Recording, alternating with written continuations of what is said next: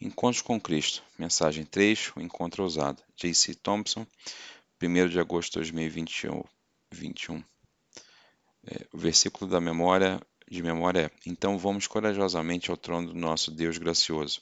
Lá receberemos sua misericórdia e encontraremos a graça para nos ajudar quanto mais precisarmos, que está em Hebreus 4:16. O versículo tema de hoje é de repente, um homem com hanseníase ou lepra se aproximou dele e ajoelhou-se diante dele. Senhor, disse o homem, se você estiver disposto, você pode me curar e fazer e me fazer limpo. Jesus estendeu a sua mão e tocou nele. Eu estou disposto, disse ele. Seja curado. Mateus 8, 2, 3. A introdução de hoje é que esta semana vamos olhar para a ousadia de um homem em seu encontro com Cristo. Ele é recebido com uma resposta mais ousada por Jesus. Como introdução, podemos dizer que hoje continuaremos nossa série intitulada de Encontros com Cristo. Vamos discutir hoje uma história que vem do livro de Mateus, capítulo 8. Jesus tinha acabado de completar o Sermão da Montanha, seu ensinamento sobre como a vida no reino de Deus se parece. As multidões ficaram impressionadas com seu, seu ensinamento. Eles compararam a forma dele ensinar com o ensinamento dos escribas. Eles disseram que o ensino de Jesus veio daquele que tem autoridade. Jesus tinha acabado de mostrar sua autoridade através da sua explicação e aplicação da lei de Moisés. E agora ele mostraria sua autoridade sobre a terra de tudo que contém, realizando os milagres de cura. Eu intitulei essa mensagem como Encontro Ousado, tanto na perspectiva da abordagem é, de um homem para Jesus e a resposta de Jesus para um homem. O encontro ousado com Cristo inclui, número 1, um, meu apelo a Cristo. Mateus 8, 1 e 2 diz: Grandes multidões seguiram Jesus enquanto ele descia a montanha. De repente, um homem com ancianese se aproximou, aproximou dele ajoelhou-se diante dele. Senhor, disse o homem, se estiver disposto, você pode me curar e me fazer limpo. Este leproso, mais do que provável, provável estava ouvindo Jesus ensinar o sermão sobre, do, é, sobre o monte. Mateus 5, 7. Para um leproso se aproximar de um homem, teria sido incrivelmente ousado e poderia ser visto como insensível ou tolo. Os sacerdotes eram conhecidos como jogadores de pedra em homens aflitos com rancenise. Embora a palavra grega leproso tivesse significado de escamosa, esta era a maneira que a Bíblia descrevia a maioria das doenças antigas por suas manifestações externas. Esta doença também atormentava o sistema nervoso. Essencialmente, isso acabaria com o sistema do corpo para alertá-lo para a dor e a sensação. É, então as escamas e feridas viriam de uma falta de aviso do corpo para algo que dói. A lei de Moisés também deu caminhos para os sacerdotes se certificarem que era rancenise e evitar que infectasse o resto das pessoas. Se você fosse confirmado com rancenise, você teria que se isolar de todos, exceto outros leprosos, e anunciar a todos que você era impuro. Apesar de sua condição e da abordagem da sociedade à sua condição, este homem se aproximava de Cristo uma maneira que devemos imitar. Primeiro, este homem com rancenismo se aproximava de Cristo com confiança, apesar de seu status de impuro. Em segundo lugar, ele se aproximava com adoração, enquanto ele se prostra diante de Jesus, chamando de Senhor. Em terceiro, ele se aproximou com humildade, se você estiver disposto. Em quarto, ele expressa a fé na habilidade de Cristo para curá-lo fisicamente. Você pode me curar? Por último, este homem expressa o poder de Cristo sobre a sua identidade. Faça-me limpo. Este é o modelo para nos aproximarmos de Jesus da mesma forma em nossas orações e pedidos. Para alguns, uma luta com Cristo pode ser a habilidade de abordá-los com ousadia. Hebreus 4,16 Então vamos corajosamente ao trono do nosso gracioso Deus Lá receberemos sua misericórdia e encontraremos a graça para nos ajudar quando mais precisarmos. A nossa ousadia deve vir da nossa compreensão de como Deus é gracioso, ao invés de um orgulho da capacidade de ganhar algo dele. Outros podem duvidar do poder de Deus em fazer algo, enquanto alguns podem esperar que Deus se curve aos seus próprios desejos em vez de reconhecer a sua autoridade. Este homem faz o apelo a Deus de uma forma que exerceu a sua fé de uma forma ousada e audaciosa, enquanto humildemente se submetendo ao único que tinha poder para torná-lo limpo. Qual é o seu problema com Deus que você deve levar para Ele. Que aspecto de abordagem deste homem a Cristo devemos seguir? 2. A resposta de Cristo para mim. Mateus 8,3, primeira parte do versículo diz: Jesus estendeu a mão e o tocou. Jesus combina um apelo ousado deste homem para a limpeza completa, tomando, tocando o homem aflito pela rancenise. Isso teria sido chocante para qualquer um observando este momento. Jesus, o homem que ensinou com tanta autoridade, acabou de tocar um homem aflito pela rancenise.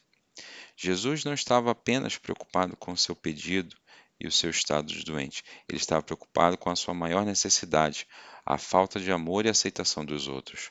Um homem que teria sido dito que era impuro teria anunciado isso ao se aproximar dos outros e provavelmente teria vivido isolado. Foi tocado pelo próprio Deus. Ele pode ter sido o primeiro, este pode ter sido o primeiro toque que homem sentiu fisicamente desde que foi acometido pela hanseníase, uma doença que também afetava o sistema nervoso. O Dr. John Rivers psicólogo clínico em Washington, diz: O toque é nossa primeira língua e uma das nossas necessidades principais. O toque de um ente querido, seguro e confiável pode aliviar a necessidade de promover uma sensação de bem-estar sem fazer mais nada. Há até pesquisas que sugerem que a nossa pele contém receptores que provocam respostas emocionais. Então, só este homem não, não sentiu dor, mas também não sentiu com a sua pele o toque amoroso de um membro da família ou amigo. Esta seria a primeira vez que a pele deste homem teria sido sentido amor desde que contraiu a hanseníase. Então eu pergunto: que mensagem você acha que é enviada para os seus filhos, o seu cônjuge, a sua família e amigos, quando você dá a eles um toque gentil e apropriado? Um tapinha nas costas, um aperto de mão, um abraço, high five. Eu te vejo, eu me importo com você, eu te valorizo e eu te amo. Que mensagem você sentiria? Então, a segunda parte do versículo 3 diz: Estou disposto, disse ele, seja curado. E instantaneamente a hanseníase desapareceu. Jesus não só tocou este homem puro, mas expressou seu desejo de curá-lo e o fez. A palavra usada no grego, catarizo, é mais estreitamente traduzida para ser limpa ou ter todas as coisas misturadas, retiradas. Esta frase não só teria falado como a cura física de que este homem desejava, mas também seu status de como alguém é, prestado pela lei como impuro.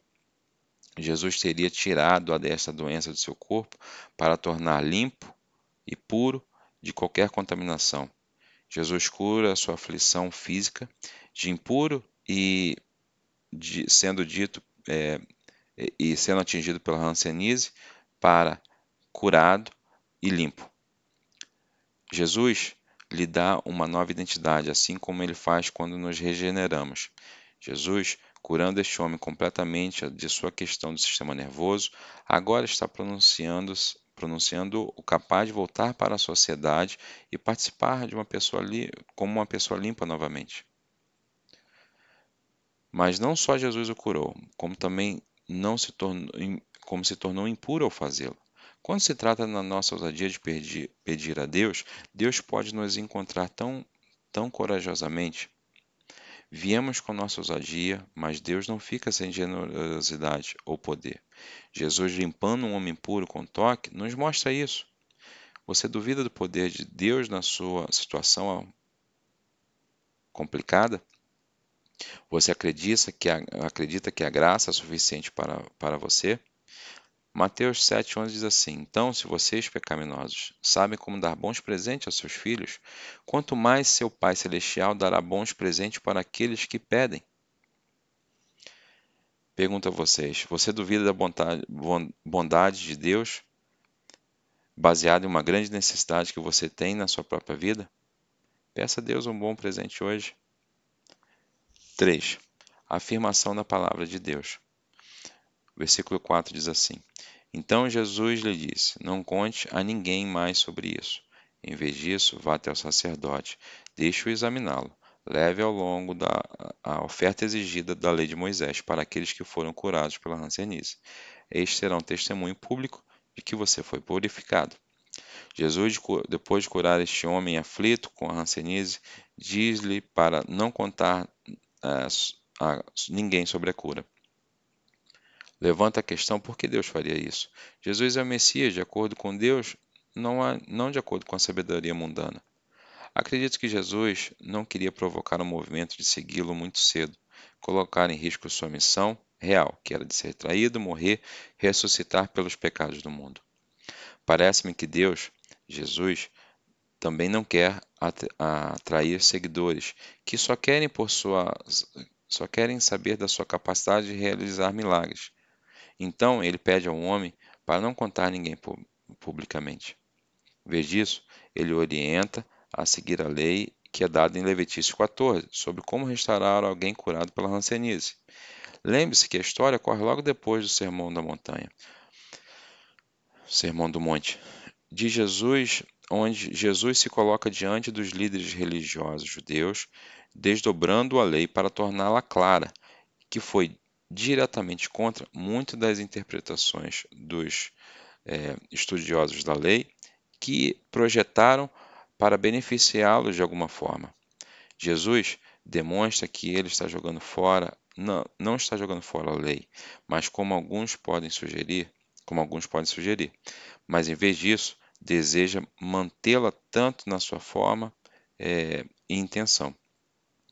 Enquanto as escamas deste homem, deste homem imediatamente está, foram retiradas de todo o seu corpo, poderia ser uma confirmação física suficiente. Jesus desejava cumprir a lei tendo um sacerdote treinado para verificar e pronunciar que alguém curado desta doença. Confirmar o novo estado deste homem na sociedade. É importante para nós ter uma necessidade atendida por Deus, não apenas por compartilhar o testemunho da nossa libertação de Deus com os outros, mas entender que este dom vem apenas de Deus e por Deus. A importância da pureza não pode ser subestimada. Os salmos são explícitos é, para aqueles que, com as mãos limpas e um coração puro, são os únicos que ficarão com Deus para sempre. Salmos 2, 18, 26 e 51. Jesus não só limpou as mãos deste homem, mas também o seu coração, e o enviou ao sacerdote para ser incluído novamente como povo de Deus. Enquanto o foco dessa história está na cura do homem, é preciso imaginar como o sacerdote que teria recebido este homem teria aceitado este milagre. Isso também é importante para entender que as mesmas pessoas que teriam dito tantos problemas, teriam tido tantos problemas com Jesus, também teriam oficialmente corroborado na história da cura milagrosa deste homem. Talvez outra razão para Jesus ter pedido a este homem para não contar a ninguém. Jesus imediatamente dá a este homem um comando para obedecer e é o mesmo conosco. Depois de nos tornarmos seguidores de Cristo, devemos imediatamente, completamente e para sempre obedecer a palavra de Deus. O milagre da salvação resulta em obediência e conformidade com a palavra de Deus. Qual é o milagre que você precisa de hoje? É a cura de um ente querido? É a sua salvação? Embora Confiemos que a cura virá na próxima vida. É possível que possamos receber nossos pedidos de Deus hoje. Alguns de vocês já podem ter um testemunho, mas não estão compartilhando. Deus nos dá grandes dons, e um dos dons é que podemos compartilhar nossa história do trabalho de Deus em nossa vida. O nosso testemunho não é usado apenas por Deus para trazer os outros à fé, mas para construir a família de Deus. Encontre uma maneira de compartilhar a sua história hoje. Amém. Vamos orar.